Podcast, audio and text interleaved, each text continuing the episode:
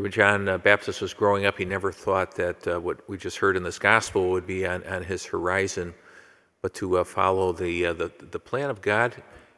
There's going to be uh, the cross involved for everyone, and for, uh, for, for John the Baptist, certainly significant. But the Lord would work great things through his ministry, and that's why we, we lift him up as one of the great saints in our, our, our Catholic tradition. and We even have his image right over here by our baptismal area. There's another saint we, uh, we connect with today, and it's the feast day of Saint Ignatius of Loyola. And uh, he uh, was born 1491 in Spain, and uh, the Lord took him on a path he never would have guessed when he was, when he was a young man. When he was young, he was, he was, he was a military guy, and his desire was for military glory. He was very, sounded like very vain and self centered as a young man. And then he uh, had his uh, leg shattered by a cannonball and had to spend a long time in recovery for that. And while he was recovering, he was bored and there wasn't much to read. There were no novels. And so what was available was a, a, a life of Christ and also uh, some books on the, on the lives of the saints. So he, he started reading these. And through his reflection on what he was reading, it, the Lord worked a, it's really a, a powerful confer, uh, conversion and transformation in, in St. Ignatius, and would take him on a whole different path and eventually led him back to, to studies. And he was someone who, uh, I mean, this happened when he was in, in his later 20s, and so he, he found himself back in, uh, in, in classrooms with people much younger than him. So it's probably a little bit awkward for him, but very humbling. But he, uh, he started to feel called toward, toward, really trying to follow God's plan. He knew he needed to understand the faith in a deeper way.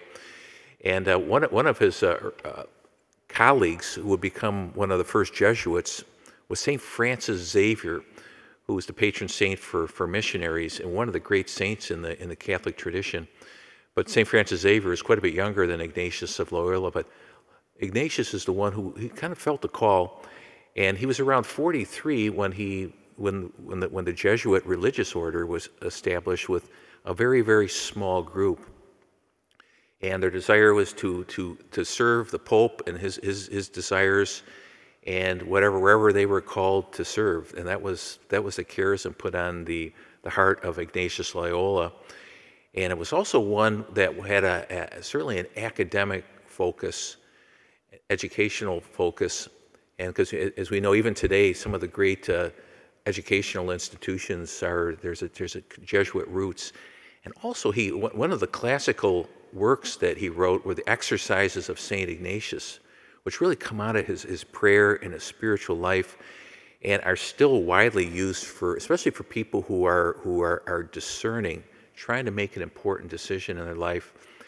And uh, I've had an opportunity to participate on Ignatian retreats, an eight day and a 30 day.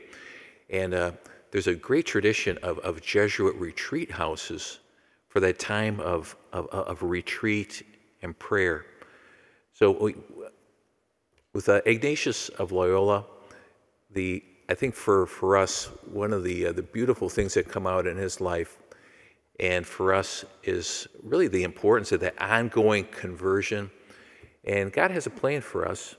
And Ignatius never would have thought that what would be on his horizon would be, you know, where, where he would end up going. But when we're open to God's will and his plan, he's going to use our gifts for his glory, for the good of the church. And that really kind of reflects the, the Jesuit, the Jesuit motto. So a great saint we remember today, and just some of the, uh, the great saints connected with him, it's most especially St. Francis Xavier. Uh, what, what, a, what a great saint, and also Ignatius. So let's ask for their intercession today. And uh, there's times in our lives where we, we, we got to make big decisions, and we're, we're discerning what God's will is.